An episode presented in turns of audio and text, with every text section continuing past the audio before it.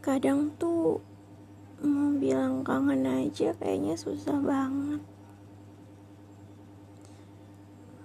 Mau nanyain kabar aja kayak ada yang ngeganjel aja gitu di hati.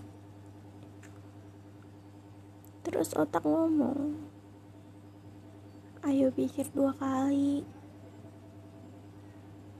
Jangan apa-apa.